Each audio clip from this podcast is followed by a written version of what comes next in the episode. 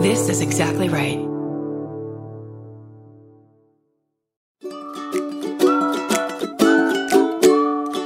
I'm Sarah Iyer, And I'm Stephen Ray Morris. hosts of the Purrcast. That's Purr with three R's. It's a podcast all about cats. We can't talk to cats, so we talk to people who know and love them. Each episode, we invite a fellow feline lover, comedians, celebrities, kitty caretakers, and animal artists, to name a few, and we gush with them about our favorite furry friends. Tune in to the Purrcast on Exactly Right Network for new episodes every Wednesday. Listen and subscribe to the Purrcast and all of Exactly Right's shows on Apple Podcasts, Stitcher, or wherever you like to listen. Right meow. We wanted to begin the episode with a note for our listeners. The episode you're about to hear was researched and produced prior to national coverage and awareness of the murder of Ahmaud Arbery, who lived in Glynn County, Georgia. This episode contains discussion of crime scenes and autopsy. Listener discretion is advised. Due to the COVID 19 crisis, a number of our case inquiries were put on hold. We'll update in future with additional information on these items.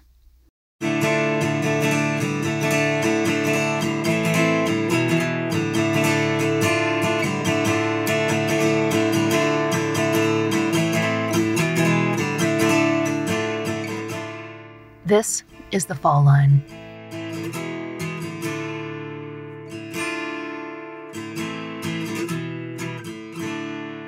Glynn County, Georgia. We've been here before. More specifically in Brunswick, where siblings Monica and Michael Bennett disappeared in 1989. They'd reportedly been in the process of helping Michael's father, Monica's stepfather, move from his apartment. We covered their story and their sister search for them in season two. This time, the case begins in a stretch of woods near Golden Isles Parkway off Canal Road, where the Spanish moss hangs off trees over flat, sandy ground and sparse grass. Glynn County is on Georgia's southeastern coast, 30 miles from the northern edge of Florida. It's a destination spot, in some ways more Florida than Georgia. More sunshine, more water. Like so many counties along the East Coast, Glynn is set close to the winding track of I 95. It's a convenient detour. During the first half of 1990, it's likely that someone pulled off I 95 and headed into Glynn County. They didn't drive far, just a little ways near the edge of Canal Road. In the patchy woods lining the asphalt, they left a body. In August of that same year, a young man on a walk would find those bones. As in some other cases that we've covered, ones that involve citizens who stumble upon a body, he didn't immediately alert police. Instead, he went and gathered a few of his friends who came back and verified what he already knew that he'd found a human skeleton. A pair of grayish blue pants were tangled around the lower third of the victim's legs. They were made by Lands End and had a 27 inch waist. There was a button up shirt, too, horizontally striped, a men's size medium, Sears brand. And most importantly, there was a unique belt. Brown leather dotted with bright plastic rhinestones in a rainbow of colors. The clothes were American brands and the belt of unknown origin, but it was unusual. Someone somewhere should be able to recognize it. But in 1990, the likelihood of a random friend or family member stumbling across a picture of that belt was unlikely. It wasn't circulated far. As far as we can tell, there was little local coverage of the discovery of human remains, and Brunswick isn't a big city. There may have been more on the nightly news, but it's inaccessible now. And how far could that story have traveled? To Florida? Atlanta? Up I 95, crowded with thousands of towns, cities, endless chances to go missing, without so much as a blip on the national newscape. And even then, there was so little information. Who exactly was missing?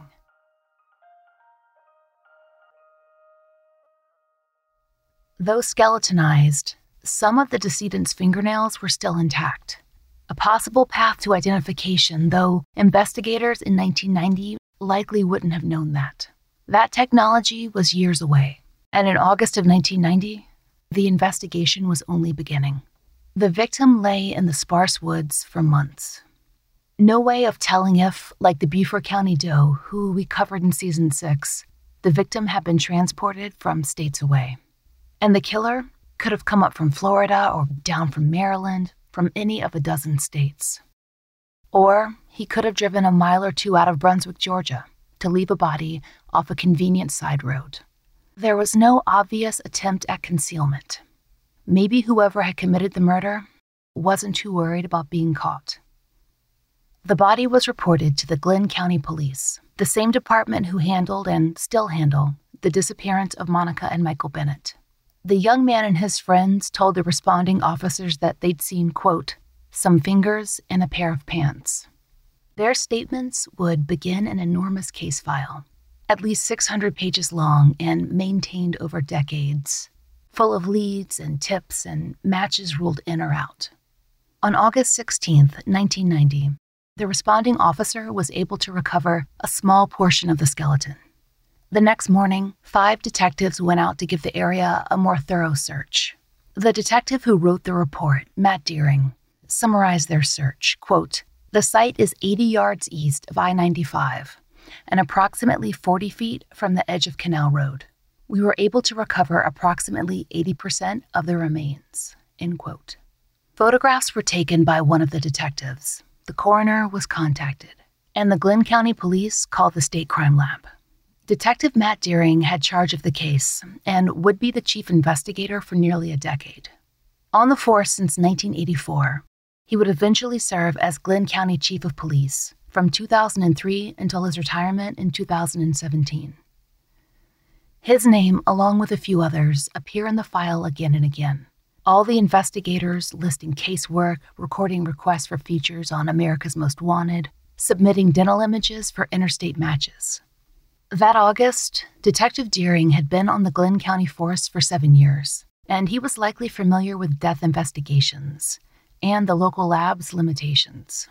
As with many other police departments and sheriff's offices in Georgia, the Glynn County Force used the GBI state labs to do sophisticated testing and pathology. So Detective Deering headed to Atlanta, transporting the decedent's remains. It was a four and a half hour drive. Though the victim was examined on the 17th of August, it would be October before the full autopsy report was written.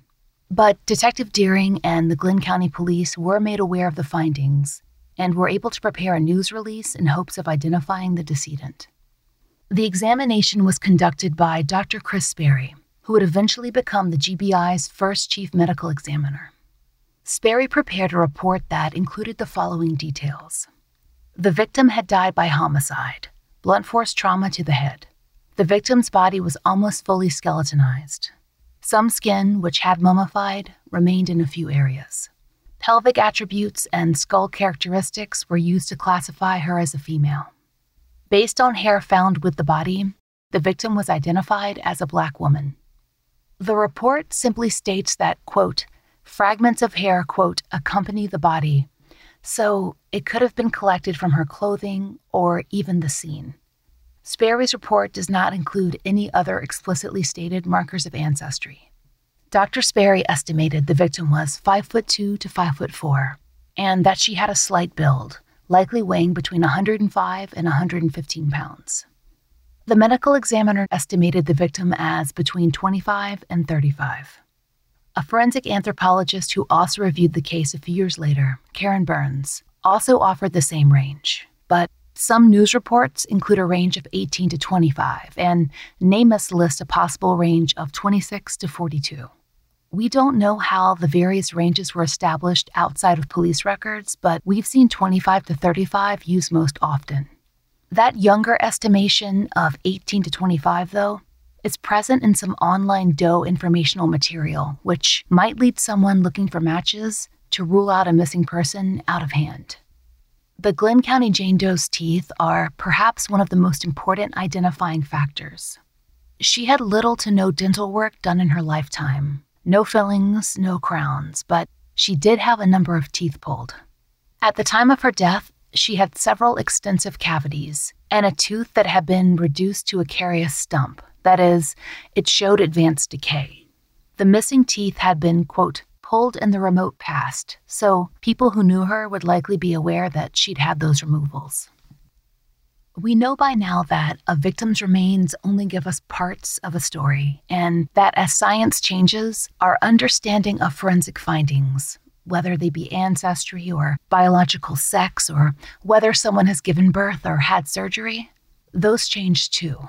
The bulk of the forensic work in the case of the person we now know as the Glynn County Jane Doe, it was conducted in 1990. In later documents dated from the mid 2000s, we did find record of DNA testing, but it's unclear whether samples from the Glynn County Jane Doe were used in comparison. The records we have list a DNA sample being taken from a relative of a missing person and then submitted by the Glynn County Police Department to the FBI for inclusion in the National Missing Persons Database. Based on inclusion in the file, it's reasonable that the missing person was considered as a possible match for the Glynn Doe, but that's the latest scientific evidence included. Back to 1990. With the initial results in, Matt Deering continued to pursue analysis of the case. As he sorted through missing persons reports, he also wrote to the University of North Texas to request a soil analysis be done. In October, he'd gone to the scene to collect a sample and submitted it in the hopes that UNT scientists could tell him how long the victim had been in the woods. The results indicated that the victim had died, quote, 50 to 61 days before her skeleton was discovered.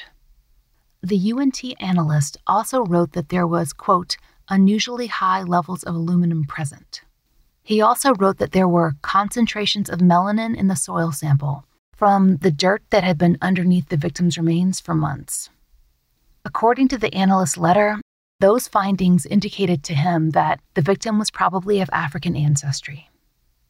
At this point in the file, Deering's notes on the case include a postscript that Quote, the victim had likely given birth. The handwritten note is included in his summary of the case in the description of the soil sample report.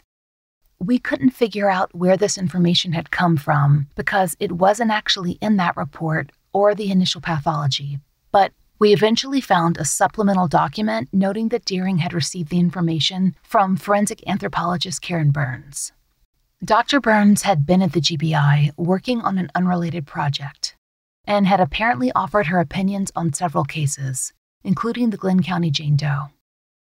Dr. Burns' message to Glynn County noted that the victim had likely given birth based on her pelvic pitting.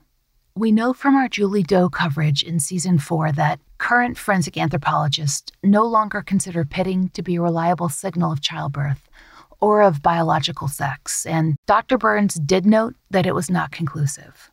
We'd love to know more about both doctors' specific impressions, but the medical examiner is no longer with the GBI, and Dr. Burns passed away in 2012. Chief Matt Deering also passed away in 2018, and the lead detective who took charge of the case after him, Detective Doug McKinney, has also passed away. And they were the two who provided the bulk of material for the file and who diligently pursued each lead. We reached out to the Glynn County Public Information Office in hopes of an interview, but amid the COVID 19 crisis, we haven't been able to arrange it. For now, we can say that this further testing seemed to solidify the victim profile for Glynn County, who were looking specifically at the cases of missing black women, ranging in age from roughly 18 to 35. It would be 1999 when GBI forensic artist Marla Lawson developed a bust of the victim Photos of her work are the representations that we still have today. In 1990, before those artistic renderings could aid in identification, detectives were tasked with tracing the victim. They went backward from skeletonized remains to her last moments to the life she might have led before where, who, how, when. In 1990, identification would have to come through recognition of her clothing or comparison of dental charts and it was a slow process. Detective Deering's 1990 NCIC query returned 99 teletype profiles, missing women across America who might fit the Glynn County Jane Doe's description. He spent eight months going through the cases, contacting local police and families to get more information on each victim. In many cases, the missing persons had returned home. In others, he was able to make exclusions based on dental records generated by the GBI. A few candidates were ruled out based on age. Some of these calls were actually handled by Detective McKinney, who would eventually take over the case. Deering, McKinney, and the rest of the Glynn County Police have considered a number of missing persons, and an obvious starting point is the case of Monica Bennett. A large portion of the Glynn County Jane Doe's file is devoted to Monica and whether she might potentially be a match. If you've listened to our second season, you know that the Bennett siblings disappeared in June of 1989. Monica, not quite 16, and her brother Michael, 14, had been gone for a little over a year when the Glynn County Jane Doe was found. Their parents, who we call John and Jane, had already moved back to Alabama at that point, taking the younger siblings with them. Sheila, Monica and Michael's older sister, had remained with her husband in Brunswick. Though Monica and Michael were originally treated as runaways, they're now considered endangered missing persons. No suspects have ever publicly been named in their case. Reading through the Glynn County Jane Doe's file reminded us of a few important points in Monica and Michael's case and provided others that we hadn't heard before. That the case had been briefly closed sometime between 1989 and 1991 when it was erroneously reported that they'd been found that the police reopened the case when they discovered that information was incorrect. That a family member had reported receiving a phone call from Michael that the phone company couldn't find in its records. And perhaps most importantly, that dental records do not exist for the siblings. They probably went to the dentist as children. Both a police interview with their mother and our conversation with Sheila touched on that, but they may not have gone after they had permanent teeth. So, according to their parents, there was no dental record of Monica to compare to the Glynn County Jane Doe. Law enforcement did describe the teeth of the Glynn County Jane Doe to Monica's mother and stepfather, and they indicated that the pattern didn't match. Official records indicate that she was excluded on that basis. Monica's weight fell out of the range established by the GBI. She was approximately 5 foot 2 and about 130 pounds. That said, most investigators wouldn't rule out on weight. Monica certainly didn't have any children and was not, as far as her sister knew, pregnant at the time of her disappearance. As we mentioned, the unidentified victim had several teeth pulled and a number of advanced cavities. When we spoke to Sheila in the spring of 2020, she was confident that Monica hadn't had any teeth pulled. They saw each other often, and she was aware of the daily goings on in Monica's life. She feels she would have known if Monica had any dental issues or procedures. And Sheila didn't recognize the clothing worn by the Glynn County Jane Doe either, not the description of the shirt and pants, or the picture of that unique rhinestone belt. And if the victim is Monica, then where is Michael? Oddly enough, we found something in the Glynn County Jane Doe's case file on that subject too. Specifically, we found a tip from the Doe Network offering an unidentified Alabama man as a possible match for Michael.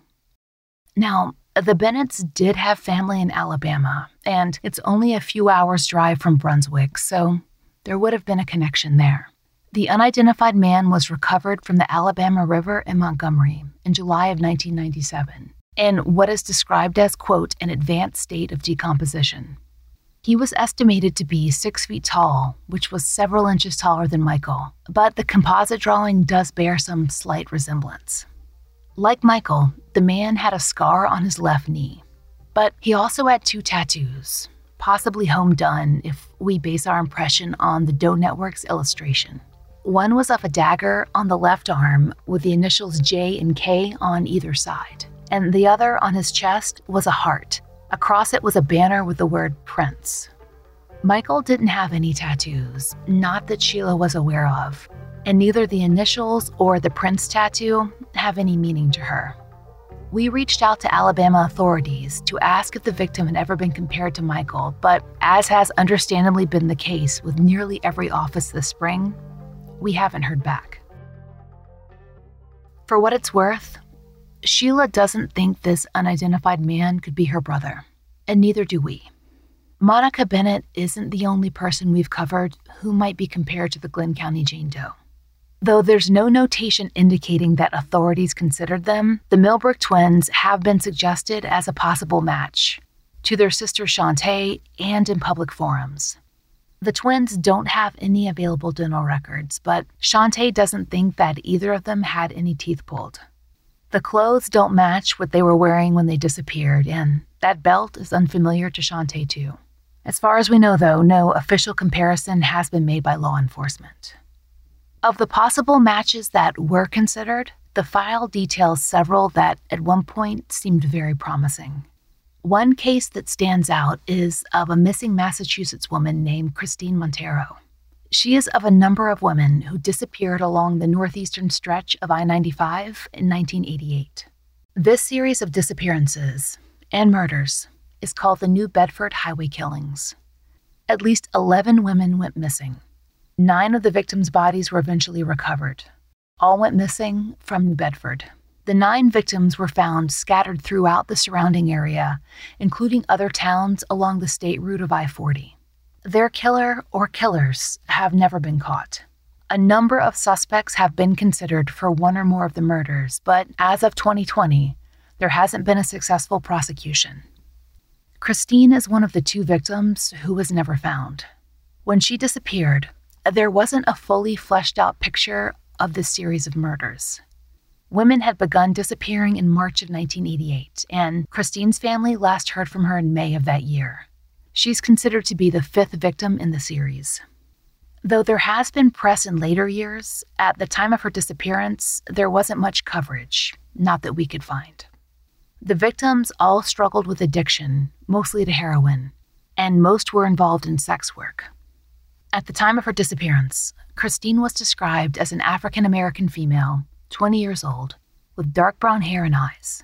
She was between 5 foot 2 and 5 foot 3 and weighed around 110 pounds. Christine had a number of tattoos, mostly words and initials, all on her arms and several small facial scars. She also had scarring on her forearms from drug use and was last seen wearing blue jeans, a t shirt, and sneakers. But that clothing description wouldn't necessarily be what she was wearing at the time of her disappearance because though Christine's family last heard from her in May, some witnesses reported seeing her as late as July of 1988. There were a number of suspects considered in the New Bedford highway murders. This includes a local attorney who had represented one of the women's in a court case, and he had his own history of arrests. He was actually charged with her murder, but the case was eventually dismissed due to lack of evidence. But according to the Associated Press, he's still a person of interest, and the police actually dug up his yard in 2009. Another suspect, Daniel Tavares Jr., was convicted of stabbing his mother to death in 1991. While in prison in 2000, he reportedly led police to the body of a missing woman, Gail Botello. She lived in Fall River, Massachusetts, which is about 20 minutes from New Bedford. He was convicted of her death in 2015 in a case where he was accused of burying her remains on the grounds of his apartment complex.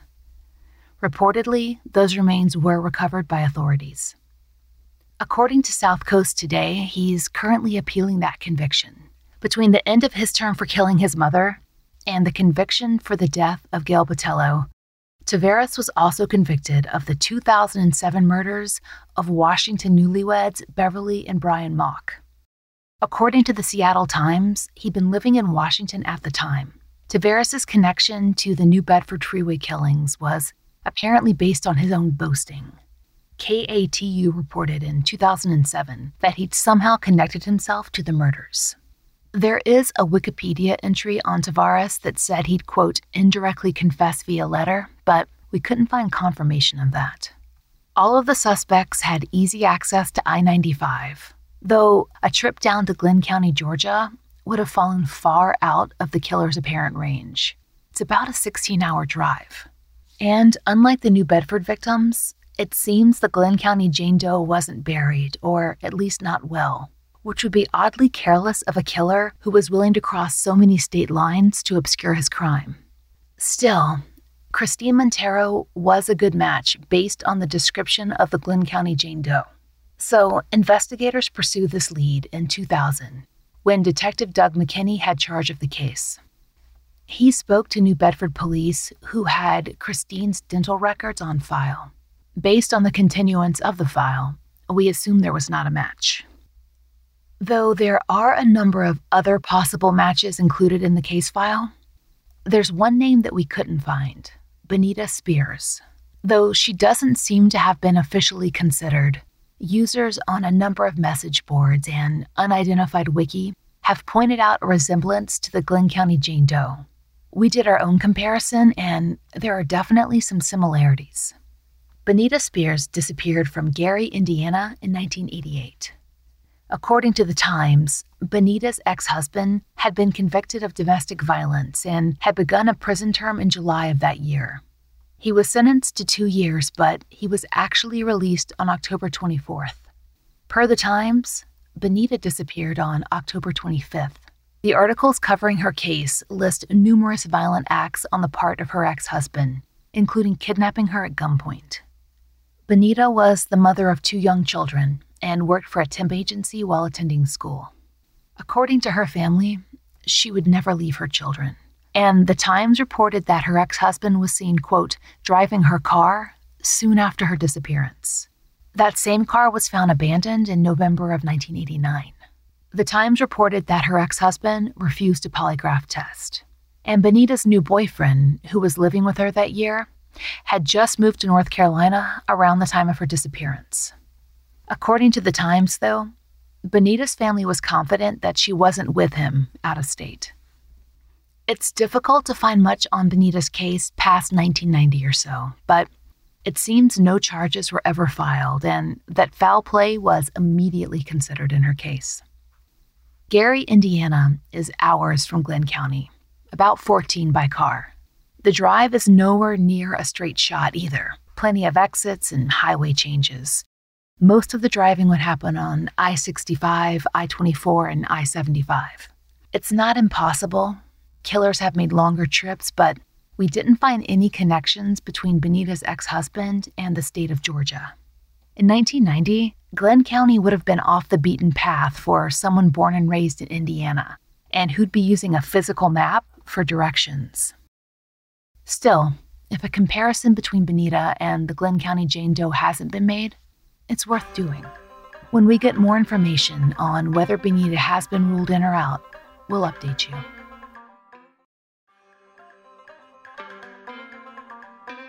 There's one more thread in the case file, this time connecting a suspect rather than a missing person. It seems that sometime in 2008, an inmate in a Virginia prison confessed to raping and murdering a number of women across the United States. He'd worked as a long haul trucker from 1991 to 1995, after the Glynn County Jane Doe had been found. A timeline was developed by authorities that included 26 states and hundreds of cities. The only Georgia location was Brunswick in Glynn County. The inmate in question, Ronald Ralph King Jr., was in prison on two charges of sexual assault of a minor. And in 2008, he'd apparently begun to confess to other crimes. The Albuquerque Journal reported that, quote, he told his prison psychologist he was responsible for killing a number of women. This led to a bulletin released by Virginia State Police, the same bulletin we found in the Glynn County Jane Doe's file. Based on this information, cold case detectives reached out to King in 2009. They were working on the case of a missing Minnesota woman, Heather Eike, who disappeared in 2001. According to the Albuquerque Journal, King wrote back to police, quote, I killed her. Now do your job and prove it. During the investigation, they discovered that King had picked up Heather, who was hitchhiking in New Mexico. He'd beaten her to death, and, per Twin Cities Pioneer Press, hidden her body, quote, under an old mattress, tires, and other debris near a drainage dam just north of a truck stop. According to Minnesota CBS Local, she died from blunt force trauma to the head. King was convicted of Heather's death in 2011. Our research didn't turn up any more links between King and the unsolved murders in the 26 states that he visited. We don't know what King was doing before 1991 and whether his job then would have brought him to Brunswick near the time of the Glynn County Jane Doe's death. Besides the city being on his itinerary in later years, there's just no connection between King and the unidentified woman found in 1990. Over the past 10 years, there are a few updates in her file, but for the most part, the case of the Glynn County Jane Doe has remained static. So, what can be done? The answer seems to lie in science. The dozens of DNA solves and cold case closures in the past year point to retesting as a viable option. It's been 30 years since the Glynn County Jane Doe was examined, and many methods have emerged in that time. In April of 2020, we got some exciting news from the GBI. They still retain the Glynn County Jane Doe's remains at the main Examiner's Office in Atlanta. And even better, they're currently in the process of performing isotopic testing. And there may be further testing happening, whether it's forensic anthropological re examination or DNA extraction. We'll let you know when further information becomes available. We just want to note that this is incredible news for the case, and we appreciate the GBI fielding our questions in the middle of a pandemic when their office is already working overtime. To understand more about the testing that the Glynn County Jane Doe is undergoing or may undergo and other possible re examinations, we spoke to Dr. Amy Michael, forensic anthropologist and lecturer at the University of New Hampshire. You've heard from Dr. Michael before. She contributed to our coverage of the Richland County Jane Doe.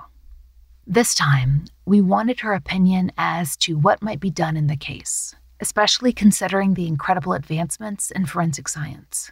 We also wanted to know how scientific advancements might change the victim profile and who would or wouldn't be considered a match.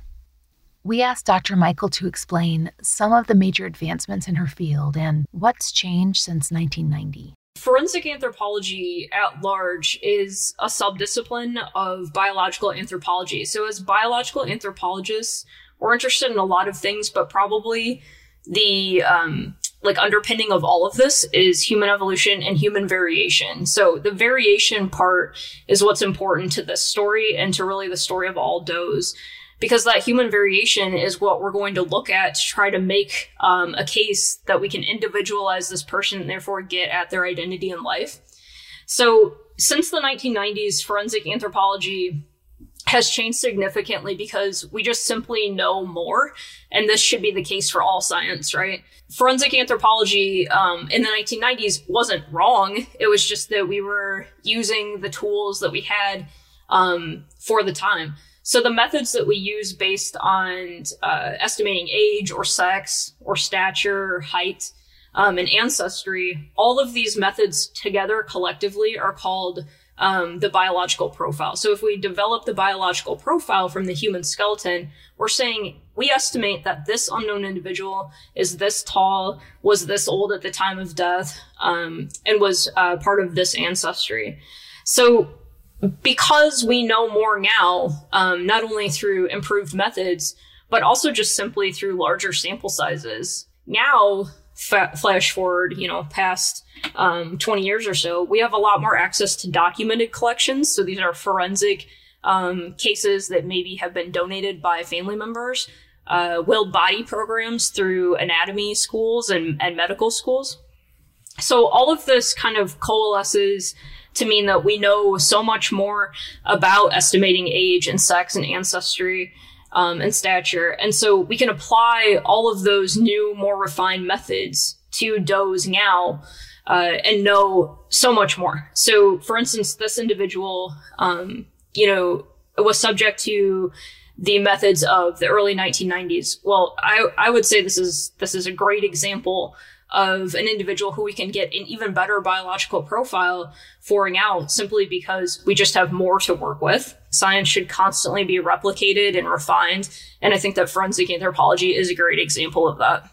We also asked Dr. Michael about age estimates offered for the Glynn County Jane Doe, both the 25 to 35 range established by the pathologist and the wider ranges that we've seen in the media reading through these reports, I can probably speculate on how the original investigators came up with these age estimates.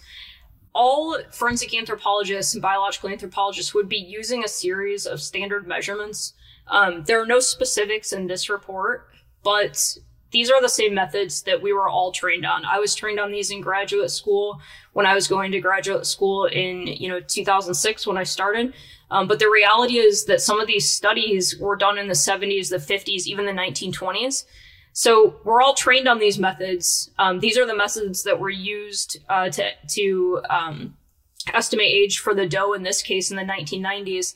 They're the same ones that I've used, and they're actually the same ones that in 2020 I teach my students. Right? We have something called secular change. So what this means is that um, individuals uh, this part of this biological profile where uh, culture, environment, and biology is all kind of acting on the body, um, that influences age estimations. And so we have to continually refine these methods.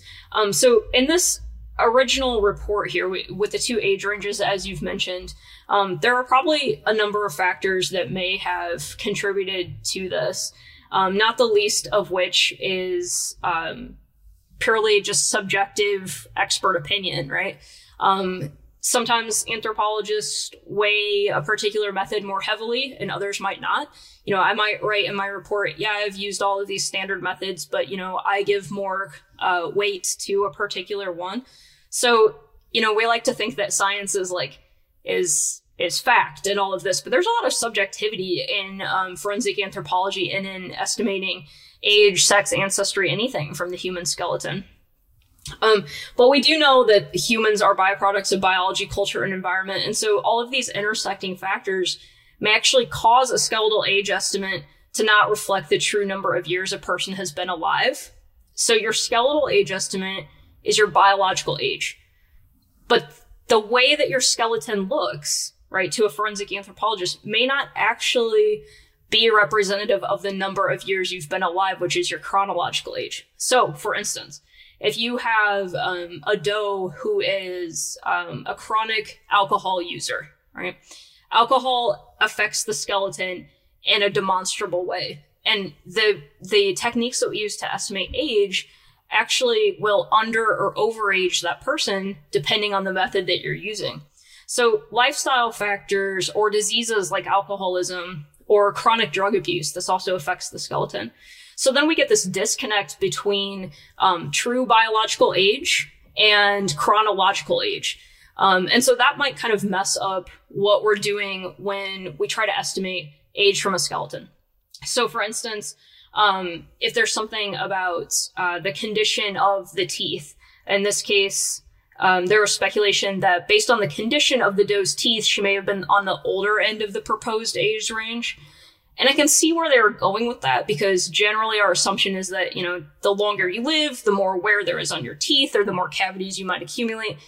But in reality, this is just untrue or at least um, kind of an untenable explanation because really people can have poor oral health at any time during life. I mean, who doesn't have lifestyle factors that might affect their skeleton? We're talking legal medications, illegal drugs, um, chronic alcohol use, um, uh, genetic issues, all kinds of stuff that that might affect these um, these age methods, and that's something that um, you know, in an unknown uh, case or in a doe case, we just simply don't know if that person is experiencing any of that stuff. We were interested in the height and weight estimates, 5'2 to 5'4 and about 115 pounds, and whether scientists are using the same estimation methods now as they did in 1990. Height, or what we would say stature, probably in a forensic report, is um, best estimated by measuring the maximum lengths of the long bones. So when I say long bones, I mean um, the femur, the bone of your thigh, the tibia or the fibula, the bones um, that make up the, your kind of like shin area or your lower leg, um, and the humerus, radius, and ulna, which make up your arm. So long bones are your limbs, essentially. Height can be best measured when we take the maximum measurements or the maximum lengths of each of those bones, though honestly, the femur is by far the best. I would be really uh, kind of hesitant to believe um, a height estimation based on, let's say, like a, a humerus or an upper arm bone. Um, but certainly people have tried it. We can take that maximum femoral length, apply something called a regression formula to it, and that's going to produce an eight or a height range. So let's say a person is five foot four to five foot eight or something like this. Um, those regression formulas are based on the uh, measurements taken off those individuals of known heights. Um, height is a tricky thing though, because if you ask somebody how tall they are, um, I, I'm very short personally, and I round way up when somebody asks me how tall I am, right?